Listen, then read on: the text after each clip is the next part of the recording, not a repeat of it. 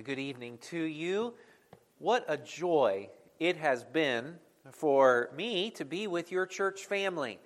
Um, I used to travel in uh, full time, all, you know, week in, week out in different churches, and certainly enjoyed that. Now that I'm in Reno, the church plant, uh, I, uh, I don't get out as much. When I do, though, I'm reminded how fun it is, a blessing it is, to see God's church God's family in the different local churches. I, I, love to see that, how you care for one another, how you love one another, how you interact with one another. And uh, I told my wife last night, I, I uh, called her on the way driving home after our service last night. And, uh, and I said, Can you believe it? I said, they wouldn't leave tonight. I had to stick around and around and around. And I was here like 30 extra minutes from even the night before. And she, uh, tongue in cheek, so what is their problem? I think it is a mark of a, a, healthy church, one that loves one another, and you, you like to be with one another. And, uh, and I know it doesn't just happen in these walls, I know it happens outside um, as well. And uh, thank you uh, to each one of you for uh, being here. And it's been a, a, joy. Thank you for those who have provided meals um, for me. And it's been fun not only to be with the folks that have provided the meals, but then the others who have come alongside as well and um, share in the meal together. You know, Jesus shared meals with people. And I think it's, a, again, a mark of great hospitality when that happens. Well, tonight is our final night of this particular Bible conference, and uh, we have been uh, going verse by verse through the first letter of the Apostle John. We have only made it to 1 John 2, and we're only going to look at three verses tonight. One of my goals, and not just teaching you this week, is to create in you, by the Holy Spirit's design, and by His work really, a thirst, a desire to study more. We're not going to finish First John. There's a whole lot more good stuff in this letter. And so you have the same scriptures that I have. You have the same Holy Spirit that I have, Christian. Get in the Word, study it. Ask the Lord Jesus to, through the Holy Spirit, to reveal these truths to you, and He will. Uh, this is one of those just special letters uh, and uh, I trust that uh, as I pass along what God has been teaching me, that you have been learning and you have been reassured, Christian, in your faith. But if there's one here tonight and you have yet to place your faith in Jesus Christ, my prayer tonight is that the Holy Spirit would awaken in you a need, a desire for what you don't have and what you can have through Jesus Christ, salvation tonight. Well, here we are in 1 John chapter 2. Let me read our text. We ended with verse 11 last night. I'm going to read verses 12, 13, and 14. I write to you, little children, because your sins are forgiven you for his name's sake. I write to you, fathers, because you have known him who is from the beginning. I write to you, young men, because you have overcome the wicked one. I write to you, little children, because you have known the Father. I have written to you, fathers, because you have known him who is from the beginning. I have written to you, young men, because you are strong, and the word of God abides in you, and you have overcome the wicked one. To this point in John's letter, he has been presenting to Christians some pretty hard truths. Those who say that they are Christian, but they persist in a lifestyle that is decidedly not Christian. Those who claim they are in the light, but they persist in walking in the darkness, and there's no repentance. There's no desire to do any type of a different lifestyle. John says those people are not Christian no matter what they claim. Those who say they are Christian, they have a habit of disobeying God, and there's no desire to please God. There's no repentance before God. and they don't have a habit of obeying God, no matter what they claim, they are not Christian. Because Christians willingly obey God, they want to obey God. John has also told us those who claim to be Christian, but they persist in hatred and bitterness towards other people, and there's no repentance, there's no desire to love others in the way that Jesus has loved them, those people, no matter what they claim, they are not Christian because Christians love others. They love others in the church, they love others outside the church, they love others as Jesus has loved them. John, as you know, is pretty straightforward. He goes right to the point. And what have we learned this week in this Bible conference? But 1 John 5:13, the whole purpose of this letter is to help Christians be assured to rest in their hearts that yes, in fact, they are believers in Jesus Christ, that they might know that they have eternal life. And we also learned on Sunday morning another aspect of the purpose of this letter being written is 1 John 1 4, that we all as Christians might know fullness of joy. So, what is the purpose of 1 John? That you would be full of joy because you are settled, confident, and you know that you have assurance of salvation. Well, if that's his stated goal, with all he's been saying, he sure has a funny way of calming our hearts down. Christians obey Jesus. Are you? Christians love others as Jesus. Are you? This is the heart of a Christian. Because I tell you this, I am painfully aware of my disobedience to God. I am all too familiar with my selfishness and my, my times of bitterness or, or, or, lack of love towards other people. And as I look at my performance in the Christian life and I see the disobedience and I see the selfishness, and then I read First John, I think, ah, am I really a Christian? And I think the more tender hearted of the Christians among us can really, instead of having assurance and joy in First John, come away with unsettledness and even more instability. And so I believe, under the inspiration of God, John, who has an, a, a pastor's heart, who is the apostle of love, in the midst of telling us these tests to take to see if you are a Christian, he stops. He takes his foot off the gas pedal. He has a parenthesis. And what we eventually will find out is six verses from verse 12 through verse 17. John says, Okay, I see the doubt creeping into your eyes. Let me pull off a little bit on the harshness and the hardness of this truth and let me just encourage you, Christian.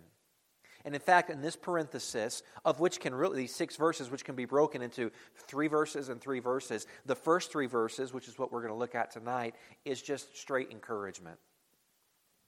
As he tells us the blessings of salvation and then the last three verses of this parenthesis, he's going to have exhortation. So encouragement and then exhortation. Uh, and you're familiar with the exhortation, probably that little phrase that says, Love not the world, neither the things that are in the world. By the way, that's the very first command that John even gives in this letter. To this point, he's not told us to do anything, he's just been pouring truth into our lives. We're not going to get to the exhortation part of this parenthesis. We're just going to look at the encouragement part tonight because here is a pastor coming alongside and he is saying, Christian, don't beat yourself up over your sin and over your selfishness. Christian, don't think you are unsaved because you have disobeyed God. Don't think that you are unsaved because you have even had flashes of hatred. There, I remind you, there is something very different about you that used to not be true of you when you were in the darkness. You have something now that you did not have when you were in the darkness. You are something now in the light that you were not when you were in the darkness. You actually want to obey God, don't you?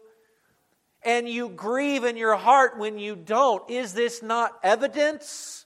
that something supernatural has happened to you. You actually want to love others and you hate it when you don't. Obedience to God and love to other people are only possible because something vital has happened to you. Something has gripped you. Something irreversible. Something irrevocable. Something supernatural and otherworldly has taken up residence inside you. Here is evidence that you are saved. Don't worry, Christian, over your salvation. Rejoice in what God has done. Look at the evidence. He has changed you. So stop grading your performance. Start resting in God's performance in you. Let's get our eyes where they should be. And so, what he does in this encouragement in these three verses, before he will eventually go back to more tests in verse 18, what he does here is he gives us three blessings of salvation. These are by way of reminder, by way of encouragement. He will say all Christians have forgiveness of sin, relationship with God, and victory over the enemy, victory over Satan. So, those are the three blessings of salvation we're going to look at tonight. But before we look in detail at the blessings, as we say, as we see here, did you notice that he mentions three separate groups of people? He calls them children, young men, and fathers. Did you notice that? What is this? Who are these people? Children, young men, and fathers. Well, there's various interpretations. I think the best interpretation is this it's not necessarily speaking about different ages in the church, but different stages in the church. You like how that worked? Different stages of Christian maturity. Now, it can age can play a factor into this, but primarily it's dealing with stages of spiritual maturity. So when he is talking about children, is this not obvious that he's talking about those who are new believers? Those who are young in the faith. That person could be 80 years old, but they are young in the faith. Children and followers of Jesus. Then he talks about fathers. Well, this is the opposite end. These are those in the church who have been uh, with God for many, many years. They are mature in their faith. Of course, by the time John is writing, Jesus has resurrected and ascended to heaven about 60 years previous. So these are people who, for most of their lifetime, had been walking with God. They are mature in the faith. And then you have the young men. You can think of the young adults. Who is this? It's everybody in between. So, this is the gamut of all of the Christians. Now, he is going to take these three blessings forgiveness of sin, relationship with God, victory over Satan, and he's going to assign them to different stages. And what he is doing here is, I think he's placing those that are most precious to each stage of life, but these blessings are true of all. Okay, so he's going to assign forgiveness of sin to children. Do mature believers not have forgiveness of sin? Of course they do. Do children not have victory over Satan? Of course they do. But what is particularly precious to those who have just come to faith in Christ? Forgiveness of sin. So these are different stages, but the blessings apply to all stages. Here we go. Let's look at the three this evening, and we will conclude our Bible conference. Number one, all Christians have forgiveness of sin. This is something to rest in when your heart condemns you. Did you notice in verse 12? I write to you, little children, because your sins are forgiven you for his name's sake. Do you grasp the utter relief of that verse? Your sins, Christian, are not held against you because of Christ. Yes, you have disobeyed. Yes, you have been selfish. Yes, you have not performed as you know you should, but rejoice. Rest. Your sins are forgiven you for his name's sake. Your standing with God has not changed based on your performance. Yes, you will feel dirty after you sin, but in the eyes of God, you are draped in the righteousness of Christ. Your sins are forgiven you.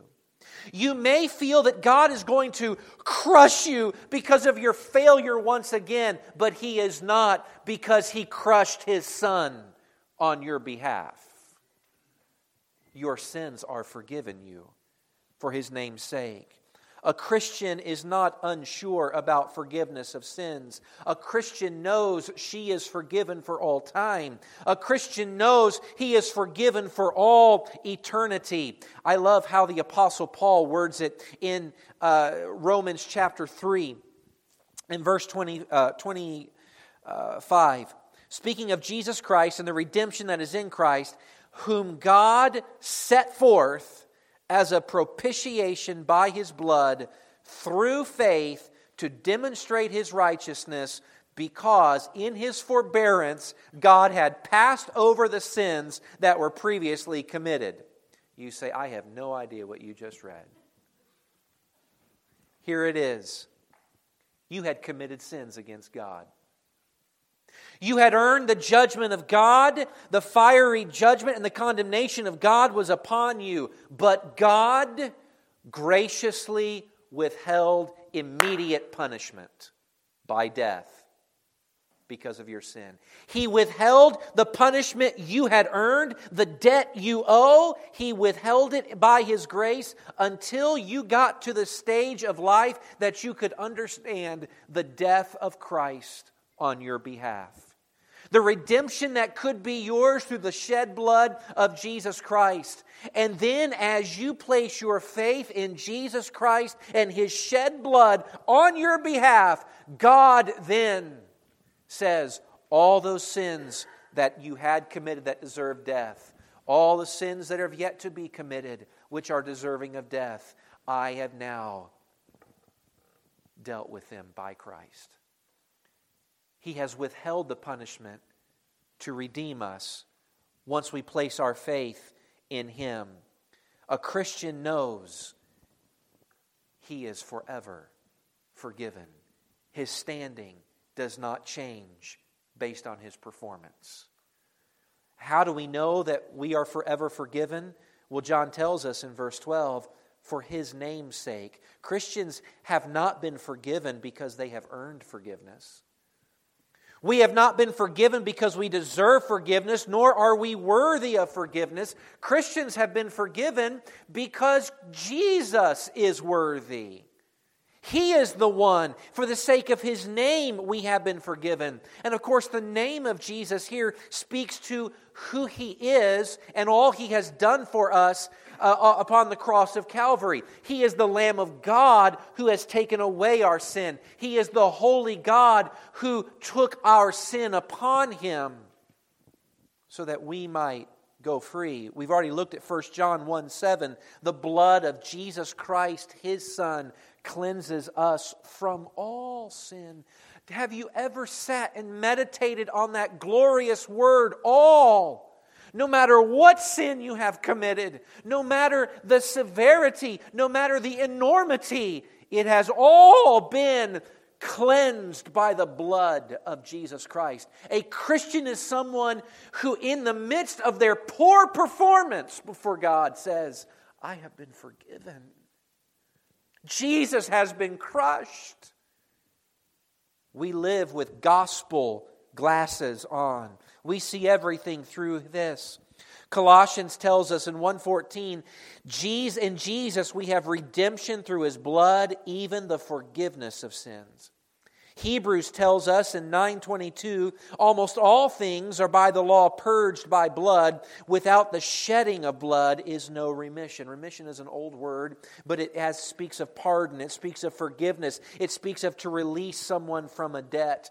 You had earned a, a death. This was the debt you owed for your sin. But when you place your faith in Jesus Christ and his death and resurrection for you, the debt you owe was not erased, it was fully paid by the blood of Jesus Christ.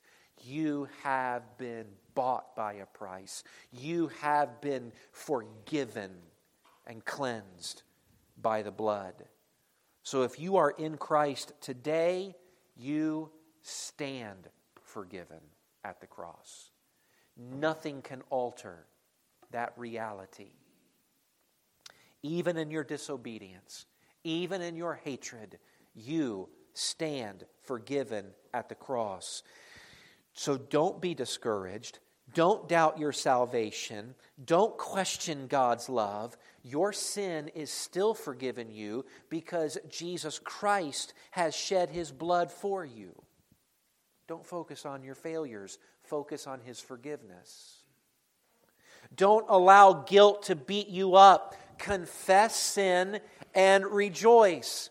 Though your standing before God never changes, yet you can dirty your feet as you walk through a sinful world. You can, you can uh, cause a breach in the relationship, but you cannot end the relationship you have with God. And so there's a daily cleansing, a confession. That's 1 John 1 9. I think about my own relationship with my wife those times that I sin against her, my relationship with her does not change. My standing with her does not change. I am still her husband. But yet, I can cause a difficulty and a breach in that relationship. And what does it require? But a humility and a confession to her Honey, I have sinned against you. I have done you wrong. I am wrong. Would you please forgive me? And the relationship, the fellowship in the relationship is healed and restored. So it is with God. Our sins have been forgiven, but when we have sinned against Him, we come for the daily cleansing. And we find that His blood cleanses us still from all sin. Has this ever been your case when you have sinned against God and you know that you're, you're not right and you go to confess your sin and you take 1 John 1 9 and your heart is grieved? I have disobeyed him. I have not loved as I should. Oh, Father, I have sinned against you. Would you please forgive me? Thank you for the blood. And you go and you place that, you confess that sin, you place it beneath the blood. Has your heart still condemned you even at that moment? You, you, you've gone through that prayer of confession and you get up and you walk away and you say, I just don't know if it, I don't know if, if this is going to work. I don't know if this is going to take. Have you ever, has your heart ever condemned you with that? When those things happen, this is what I would encourage you to do that you start talking to yourself and you start telling yourself what is true. Rather than getting up and still feeling dirty, do you actually believe that God forgives you when you confess your sin?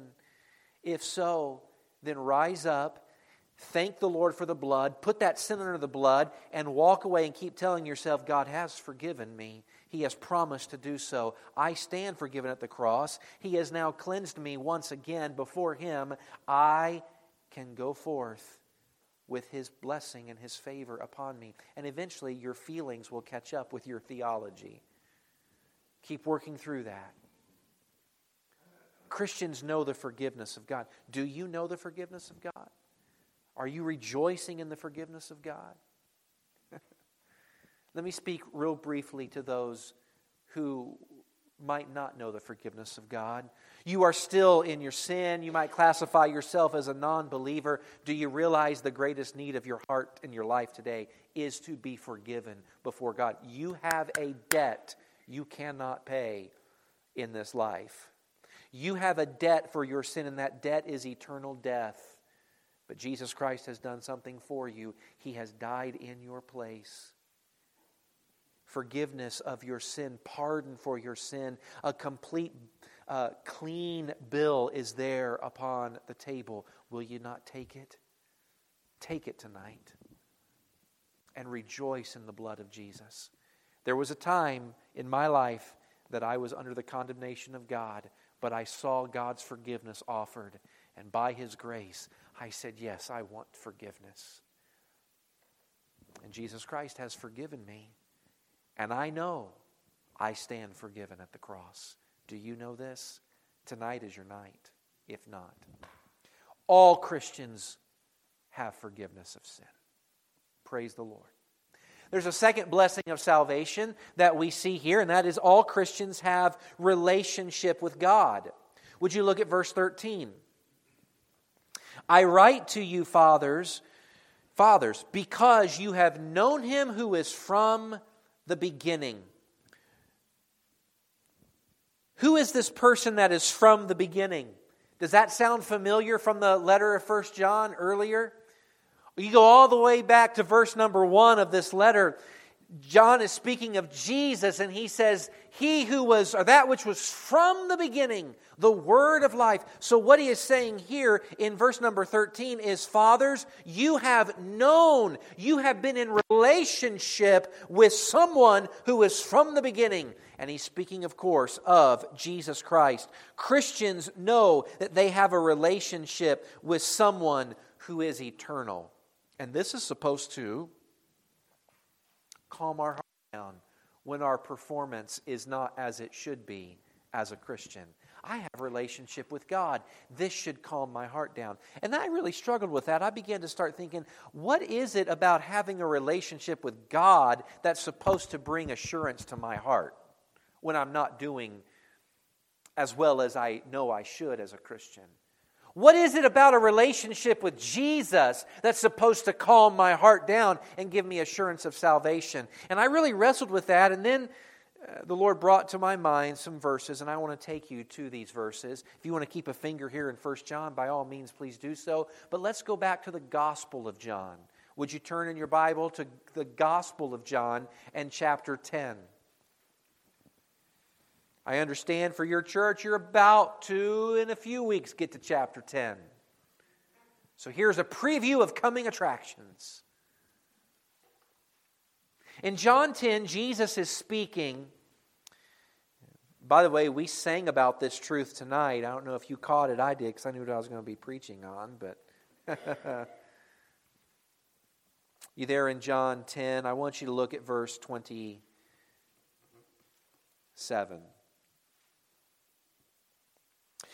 I've quoted this verse earlier this week, but he says this My sheep hear my voice, and I know them, and they follow me. Do you see the relationship in that verse? Remember, all Christians have relationship with God, and specifically here in 1 John 2:13, it's relationship with Jesus.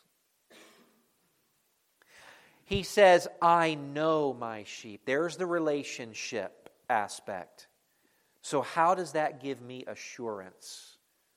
Even when my performance is not as it should be. Look at verse 28. And I give them eternal life. Jesus is the one who provides eternal life his gift to those he is in relationship with. This is something we must continue to keep in mind. I give them eternal life. Look at the next phrase, and they shall never perish. He is not only the one who provides eternal life, he is the one who protects our eternal life. He has forever taken away the threat of hellfire from those who belong to him. This gives me assurance. Look at the next phrase. Neither shall anyone snatch them out of my hand. Not only is Jesus the one who provides eternal life for those who are in relationship with him, not only is he the one who protects eternal life from hellfire, from, from those who belong to him, but he is the one who preserves their eternal life. Nothing you ever do could forfeit eternal life. You can't sin your way out of relationship with God. Because of the forgiveness of God, because of the blood of Jesus Christ, because we have entered into relationship with God through Jesus, this is what we cling to.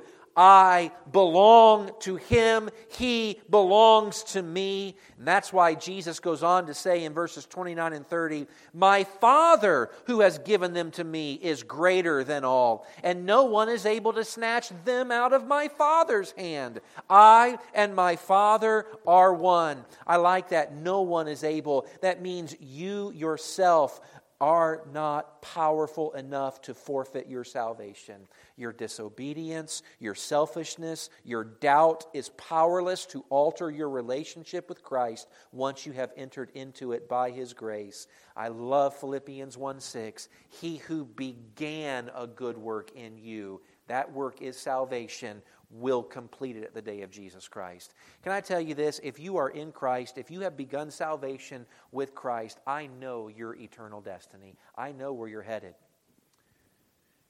Your destiny is to be perfectly like Jesus one day. He has made a promise. He has begun the good work in you. He will complete it. One day you will be perfectly like Jesus. Now, you may go through some painful detours of your own making and the choices of others in your life, but your destination is sealed. You will be like Jesus. The Holy Spirit will make sure of this.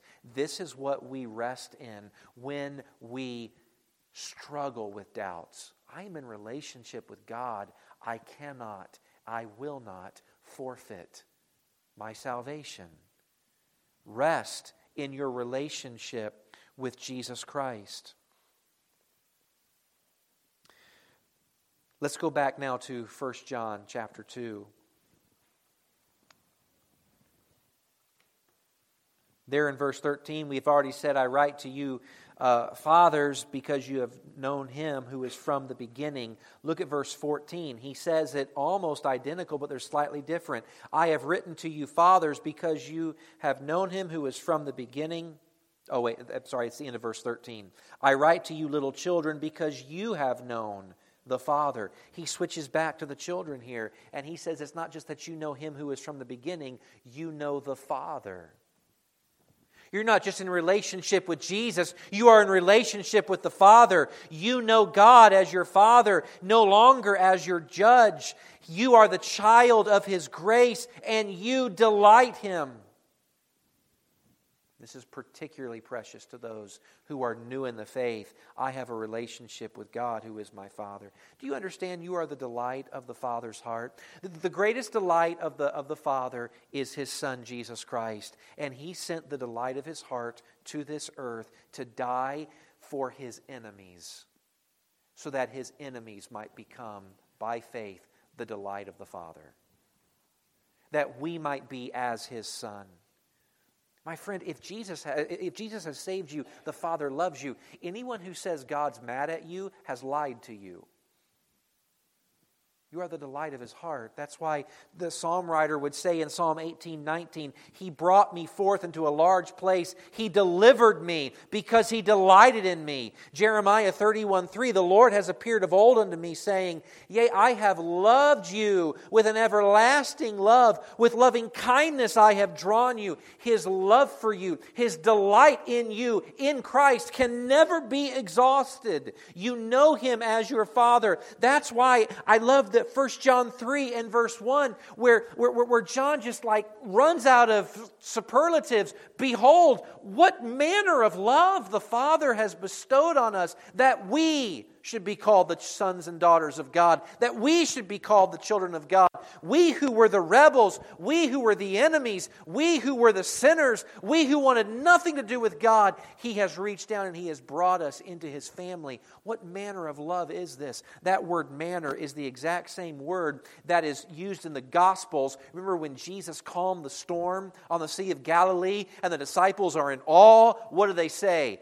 What manner of man is this?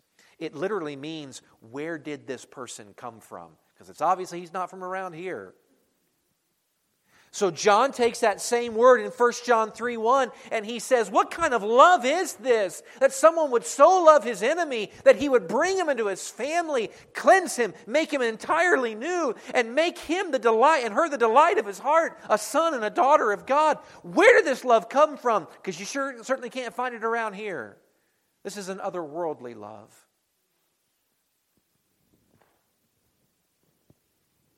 So, what is the point? Christian, when you sin, confess it, but don't analyze yourself to no end. Focus on the relationship you have with God. Give yourself to Him. Delight in this relationship.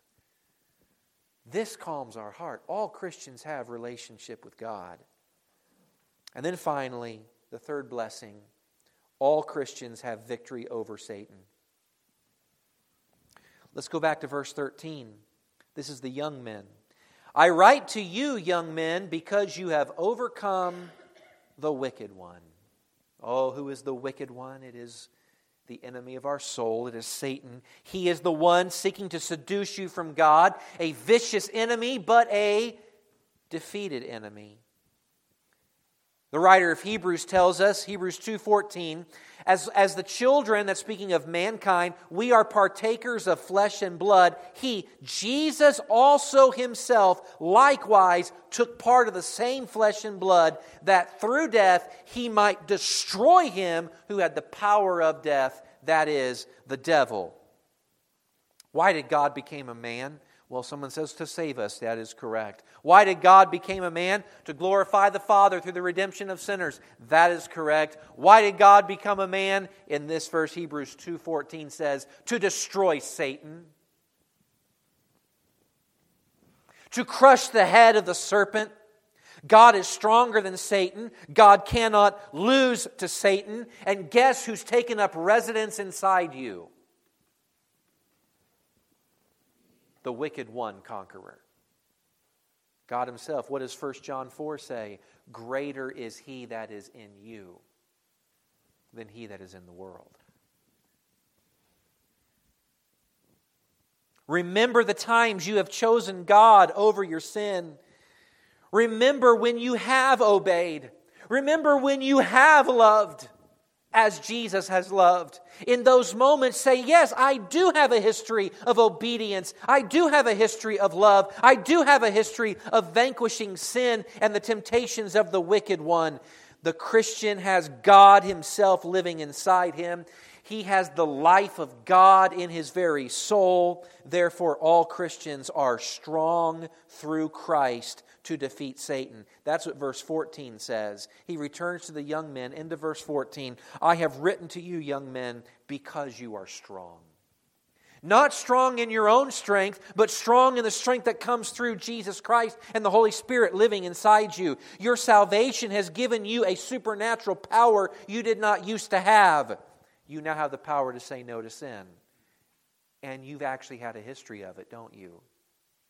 Remember those times. I am strong through Christ.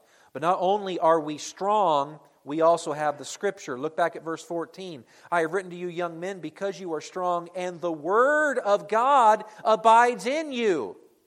Now remember, John 1 who is the Word?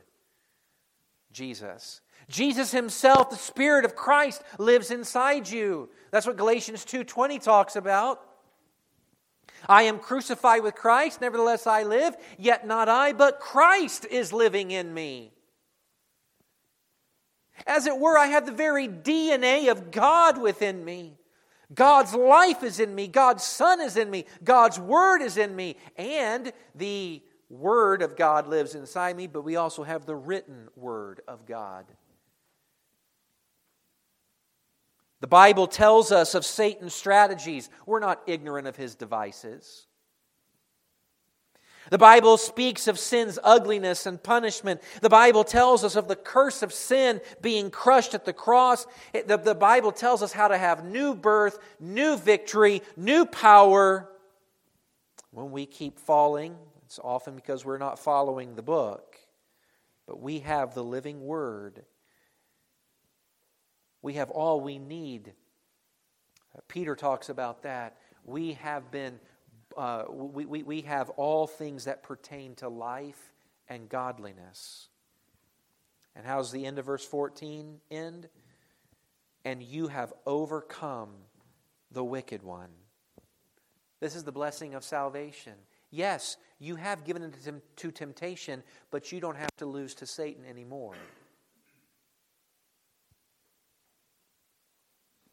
No wonder, as soon as he gets done with that, he then says, So let me just remind you something. Because you do have victory over Satan, stop loving the world and the things that are in the world. Stop giving in to the lust of your flesh, lust of the eyes, and the pride of life. You have the love of the Father in you now. Okay, now let's go back to the tests. That's where he's going in verse 18. But you do have victory over Satan. Do you see a history of victory? Do you see times in which you have obeyed God? Do you see the times of, uh, uh, of, of, uh, of consistent victory in your life in, in loving others as Jesus has loved you? Rejoice. You have victory over Satan. All Christians have this. Oh, but when you fail, when your performance is not as it should be, don't despair. Go back to 1 John 1 9 and 1 John 2 2. We have an advocate with the Father, Jesus Christ the righteous, and He Himself is the propitiation for our sins, the wrath removing sacrifice. The blood of Jesus has cleansed us from all sin. Rejoice. I have forgiveness. I have relationship. I have victory. Yes, I'm going to fall. Yes, I'm going to sin. But praise God, that's why I have Jesus. Rise up again, confess it, walk in victory. Don't analyze yourself to no end.